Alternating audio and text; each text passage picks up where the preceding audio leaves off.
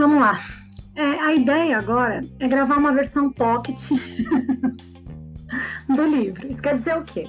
Quando eu pego o livro para ler, eu vou lendo e vou gravando capítulo por capítulo. Eu pensei em ler o livro todo e aí fazer um resumo do todo. E aí eu fico assim, não, mas vai estar tá faltando isso, vai estar tá faltando aquilo. E aí tem gente que me manda assim, ai ah, não, mantém um áudio longo. Tem gente que me manda assim, nossa, mas é muito longo. Então, assim, a ideia desse áudio, desse podcast, é ser um episódio único sobre o livro da Brené Brown, A Coragem de Ser Imperfeito. Você vai encontrar na sua plataforma de podcast, você vai encontrar uma versão mais longa, onde eu trago parte por parte. Lembrando que eu não posso e não faço a leitura do livro. O que eu faço é um resumo contextualizado. Não seria uma resenha, não seria uma releitura. Eu simplesmente leio lá e converso sobre. Isso quer dizer o quê? Sabe aquele povo que pega, faz é, clube do livro e aí as pessoas vão dando cada um a sua opinião? Nananana. É a mesma coisa. Tanto que o Janela Cognitiva começou como clube digital do livro. A ideia sempre foi essa. Um dia eu quero fazer isso presencialmente com um monte de gente? Quero. Quem sabe? ok? Então, assim, vamos falar do livro da Brené Brown, A Coragem de Ser Imperfeito. Como aceitar a própria vulnerabilidade, vencer a vergonha e ousar quem você é. A Brené, ela traz dentro do contexto do livro dela o que é vulnerabilidade e qual é a importância disso para que você tenha uma vida mais saudável, para que você seja pleno, que é um termo que ela utiliza no longo do livro. Ela é uma profissional, PhD em serviço social, é pesquisadora da Universidade de Houston.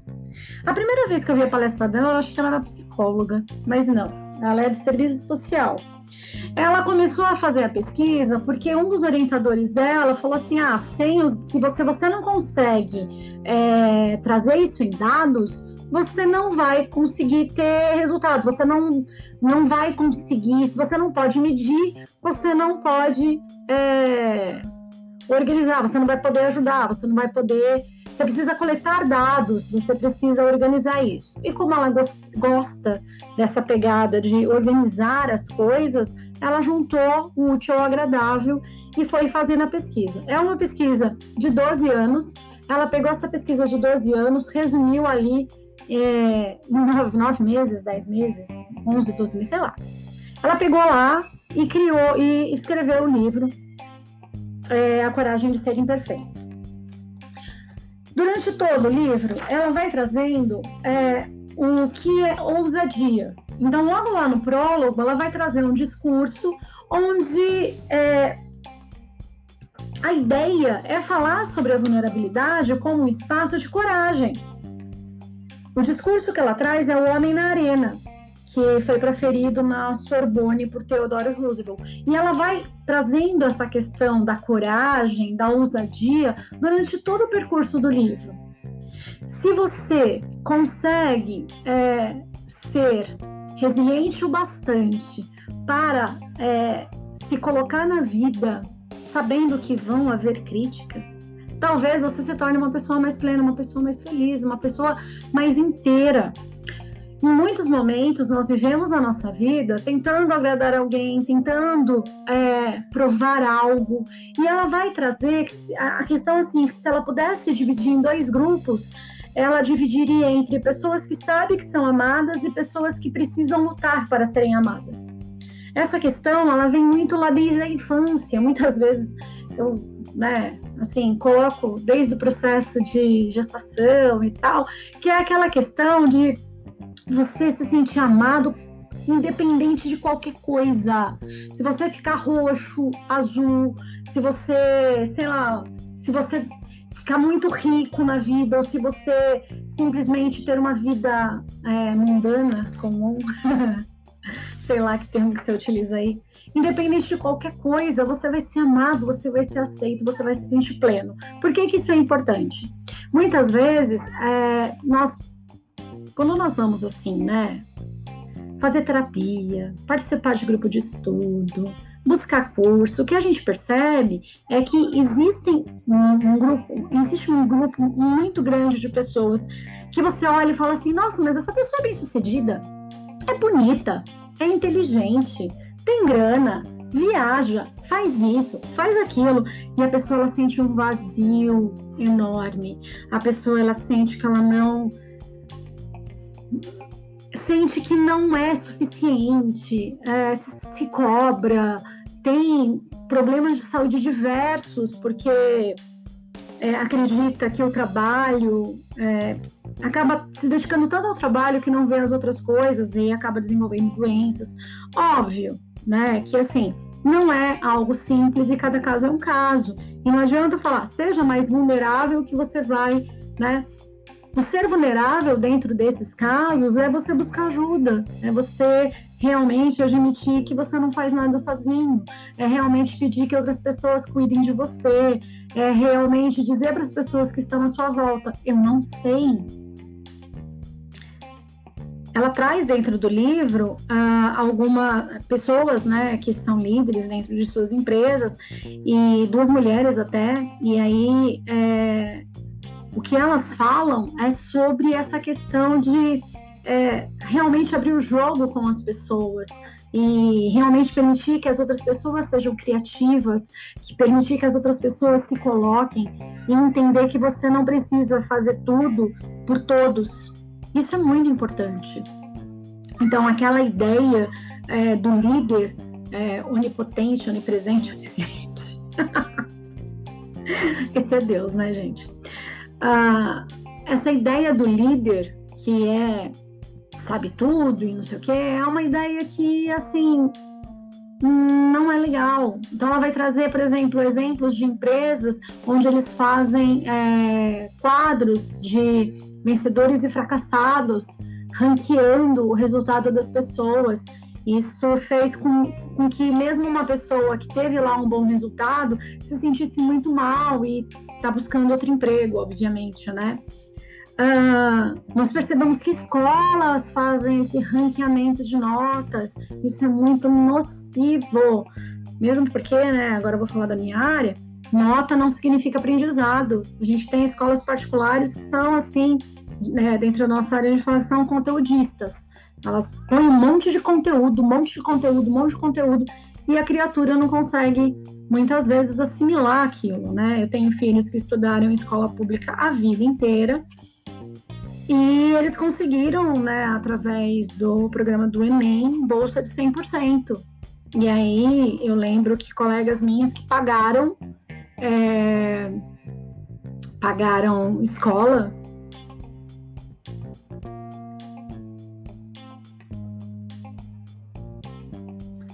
ó, escola para os seus filhos, né, durante toda a vida, escola particular, eles não conseguiram entrar em ETEC, é, não conseguiram bolsa total, eles conseguiram bolsa parcial, enfim, né? Nota não quer dizer aprendizado. E muitas vezes essa pressão em cima das crianças, eu lembro que uma das professoras falou sempre para mim: ah, é um investimento. É o meu, eu, porque eu falei para ela, mas será que é interessante você pagar? Porque ela colocava assim, o marido sustentava a casa e ela pagava os estudos dos filhos. Não tô criticando, tá? Quem pode, faça, né? Cada um dentro do seu, cada um faça o seu melhor. A Brenda até vai falar sobre isso, eu vou falar sobre isso daqui a pouco.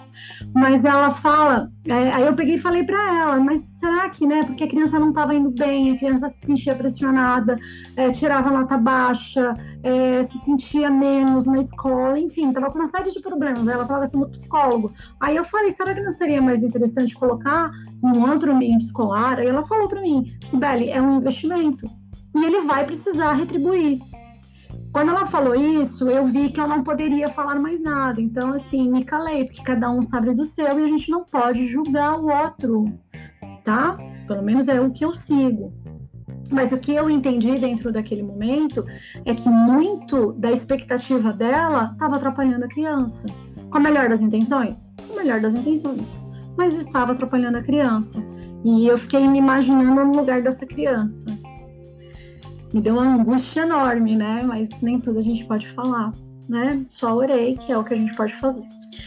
é, ela vai falar é, sobre essa questão dos pais, né? Que ser pai, ser mãe, ser, né, cuidar de alguém, é você estar tá no holofote é, de várias pessoas que vão aí julgando você.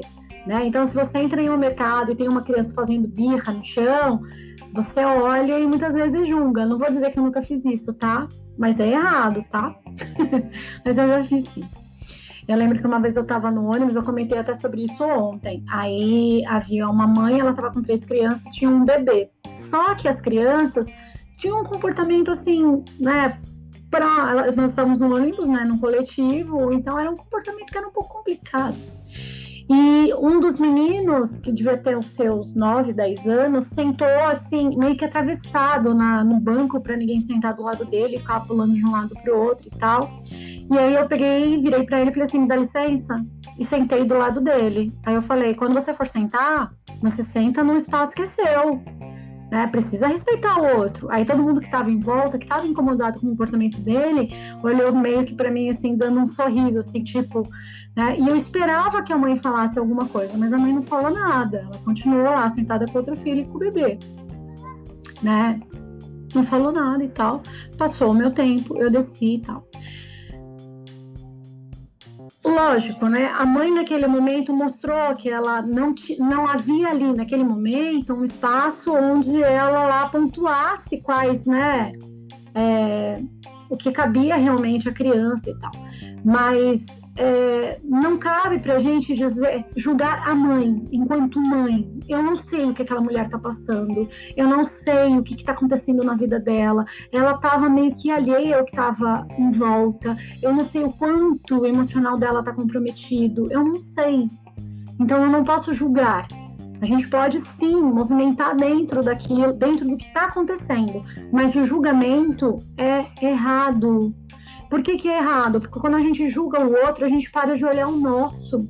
Então, nós precisamos sim olhar o nosso. Dentro do que eu fiz enquanto mãe, eu, Sibeli, fiz aquilo que eu acreditei ser o melhor. E quando eu olho para trás, eu falo, meu, que merda que eu fiz aqui. Momentos onde eu perdi a paciência, momentos onde eu falei o que não devia, momentos onde eu devia ter valorizado o momento que estava acontecendo, ao invés de ficar preocupada com o que ia acontecer no dia seguinte. Acertei em muita coisa? Sim, mas também errei muita coisa, como todo mundo. Então é importante a gente entender isso. Isso tem a ver com vulnerabilidade? Tem, tem a ver com vulnerabilidade. Sabe por quê? O seu filho, a sua filha, o seu tutelado aprende através do seu exemplo. Se você julga, se você fala do outro, primeiro, você está mostrando que você está infeliz com a sua vida. Porque, de novo, quem é feliz não enche o saco, não julga o outro. Então, você está ensinando o seu filho, sua filha, o seu tutelado a não cuidar da própria vida, o que já, aí já é um problema. Né? Porque enquanto eu estou distraído com o outro, eu não olho o meu próprio umbigo. Lembra, né, que as pessoas que estão à nossa volta, e aí independente de ser tutelado ou filho, eles aprendem através do que a gente faz, não é através do que a gente fala. Né? A gente sempre tem alguma pessoa que a gente conhece que dá uma de boazinha, uma de legal, uma de não sei o quê, mas tem alguma coisa que não desce nessa pessoa. Talvez porque ela fale uma coisa e faça outra. Talvez, né? Talvez. Durante o livro, ela vai trazendo essa questão da ousadia, essa questão do viver, do experimentar, do permitir que o outro experimente a sua própria vida, de entender que as coisas acontecem e que vão acontecer. Então, por exemplo, você vai emagrecer, depois pode engordar. Você vai começar a treinar em uma academia e pode ser que você tenha que parar por algum motivo ah, e aí você vai fazer o quê? Você vai desistir? Não, você vai entender o que está acontecendo dentro desse processo, fazer o melhor que você pode, passar a régua e seguir em frente. Você vai ter relacionamentos que vão ser muito bons durante algum tempo e depois vão dar errado. E aí, se fechar para esse relacionamento, para qualquer tipo de relacionamento, acredite em mim, não é saudável. Então, assim, você precisa, talvez, é, se abrir para algo novo. né? E esse abrir, se abrir com coragem para algo novo, não sou eu que estou dizendo, é a Brené, tá? Ela vai trazendo essas questões durante todo o livro. Então, assim, é um livro que eu acho, acredito assim, que seja muito interessante para qualquer pessoa que queira entender um pouco mais sobre si mesmo e sobre é, como ser mais honesto com a sua própria vida. Tem, uma, tem um momento que ela pega, ela tem um rapaz que chega para ela e fala assim: Ah, o seu livro mudou minha vida. Aí ela fala, ai, que legal. É, os meus pais me mandaram o link da sua palestra, depois que eles me mandaram várias vezes, eu assisti. Aí eu cheguei pra minha namorada e falei, eu te amo. Aí ela tava esperando o final feliz, aí o cara falou assim, não. Ela falou que eu sou ótimo, mas seguiu a vida. E aí ela, ele chegou para os colegas dele, contou o que aconteceu, e os colegas, ai, que idiota que você foi, mulher gosta de cara que esnova, e nananana, e nananana. Aí ele falou assim: Ah, mas eu vivi com ousadia. Eles olharam para ele e falaram assim: Ok, bola para frente. Aí ele falou: Ok, bola para frente. Vulnerabilidade não quer dizer fazer as coisas esperando que tudo dê certo, mas é fazer as coisas com coragem, porque às vezes as coisas não dão certo. O ah, que mais que ela fala que é interessante? Ela vai falar sobre as pessoas que muitas vezes criticam coisas que ela posta, criticam coisas que ela fala, falando que ela deveria é, emagrecer antes de ficar falando sobre vulnerabilidade, falando que ela devia se ocupar mais com os filhos dela, ao invés de escrever sobre isso, sobre aquilo. E aí ela tomou duas decisões, as quais assim eu achei bem legal, que ela pega ela fala, né? A primeira coisa que eu faço hoje é só ler comentário de pessoas que estão realmente é, que se colocam. Então, anônimos, ela não liga mais. Porque as pessoas têm mania de ficar criticando coleguinha e nem se coloca, né? Coisa feia, gente covarde. Covardia é falta de caráter. Medo é humano. Covardia é falta de caráter. Ai, Sibeli, quem não tem caráter é, uma, é, não é humano? Claro que é humano, a gente ora pelo coleguinha, né? Mas eu prefiro aquele que tem medo. Eu sou uma pessoa que tem medo de tudo, né? Mas eu faço, né? Covardia é falta de caráter. E aí? Ela, e outra coisa que ela aprendeu a fazer também, né? Primeiro, ela só lê comentário dessas das pessoas que se colocam, né? E ela vai trazendo para a vida aquilo que realmente vai é, acrescentar. Então, ela procura trazer mais as opiniões da rede de segurança dela, das pessoas que estão em volta, da terapeuta dela, do marido dela, dos amigos, de pessoas que ela sabe que ela pode confiar e contar, parando de ligar para as outras pessoas que não vão adiantar né? A Brené é uma autora que vendeu pra caramba, tem uma palestra que é mega assistida, e a gente, como a gente, tem um monte de problema, um monte de caca, e vai, vai é, cuidando da sua vida, das suas necessidades, e ajudando outras pessoas a cuidarem da sua própria vida e das suas próprias necessidades, tá? É gente como a gente. O ah, que mais que eu acredito que seja interessante que ela pegue ela traz? A questão, por exemplo, uh, da, do se encaixar e o de ser aceito. Ela estava falando com os estudantes, no princípio ela acreditava, quando ela começou os estudos, ela acreditava que era a mesma coisa. E depois, com os estudantes lá que ela estava falando, o pessoal que está saindo lá do ensino fundamental, o médio, agora eu não lembro, aí eles pegam e falam assim: ah, é, que ser aceito é ser aceito porque você é. Se encaixar é mudar para ser aceito. E durante o nosso movimento na vida, muitas vezes nós abrimos mão das coisas para sermos aceitos. E aí, gente, é, às vezes eu vejo pessoas assim que eu falo assim, nossa, mas essa pessoa tem tudo para ser feliz, né? Quisera eu estar no lugar dessa criatura, né? Porque, nossa, é bonita, né? Tem tudo aquilo que você acha. E a pessoa não é feliz, a pessoa não se sente bem. A pessoa, ela tem depressão, a pessoa, ela tem vários contextos. Então, independente do que você classifique aí como uh, ser sucesso ou não ser sucesso, entenda que o negócio é, assim, é, é algo que é muito mais... Uh, complexo do que a gente pode imaginar. Então, a melhor forma de lidar com isso, primeiro, é se aceitando como você é. Se você não se aceita como você é, você não vai aceitar o outro. Né? Já assim, quando a gente vê uma pessoa que é muito que é homofóbica, pode ter certeza que a sexualidade dessa pessoa precisa de atenção. Quando você é vê uma pessoa que é extremamente preconceituosa em diversas, né? Tem pessoa que tem preconceito com tudo, né? Com cor, com religião. Você vai perceber que a pessoa tem questões de, de autoaceitação que são muito evidentes. De novo, quem é feliz não enche o saco. Eu oro muito para que as pessoas sejam cada vez mais felizes e que cuidem de suas próprias vidas. É, enfim, vamos orar por isso.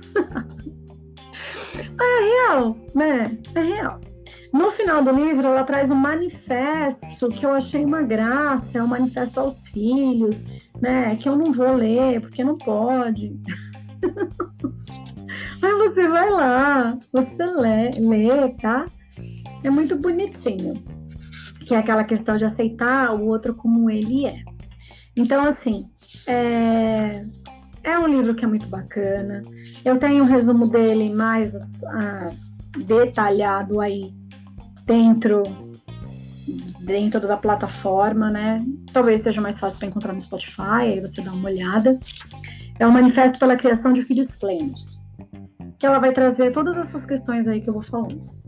Eu gosto de fazer capítulo por capítulo, porque aí eu consigo, dentro do contexto que ela vai trazendo, trazer as coisas do dia a dia. Não substitui a leitura do livro e não substitui a sua própria impressão e compreensão da leitura. Então, assim, eu sempre gosto, né, de falar, lê o livro e tire suas próprias conclusões. Né? Esse podcast pode ser interessante para você ouvir enquanto está na esteira, enquanto está no carro, enquanto está caminhando pela vida. E assim, é, se pudesse assim resumir de verdade todo o estudo que ela traz sobre a importância da vulnerabilidade é realmente se viver com coragem e com uh, mais amorosidade com relação ao outro e com relação a si mesmo. Você só pode dar aquilo que você tem. Então, uma vez que você se torne uma pessoa plena, você consegue olhar o outro com um pouco mais de amorosidade, menos julgamento, mais compaixão. E essa questão de uma pessoa plena não quer dizer uma pessoa que não cometa erros, uma pessoa que não faça besteira, uma pessoa que não fica triste, mas é uma pessoa que busca através dos seus próprios erros é, coisas melhores e coisas maiores, tornando algo mais uh, interessante de ser visto, vivido e presenciado no dia a dia. Ok? Esse foi o meu resumo pocket do livro da Brené Brown, A Coragem de Ser Imperfeito.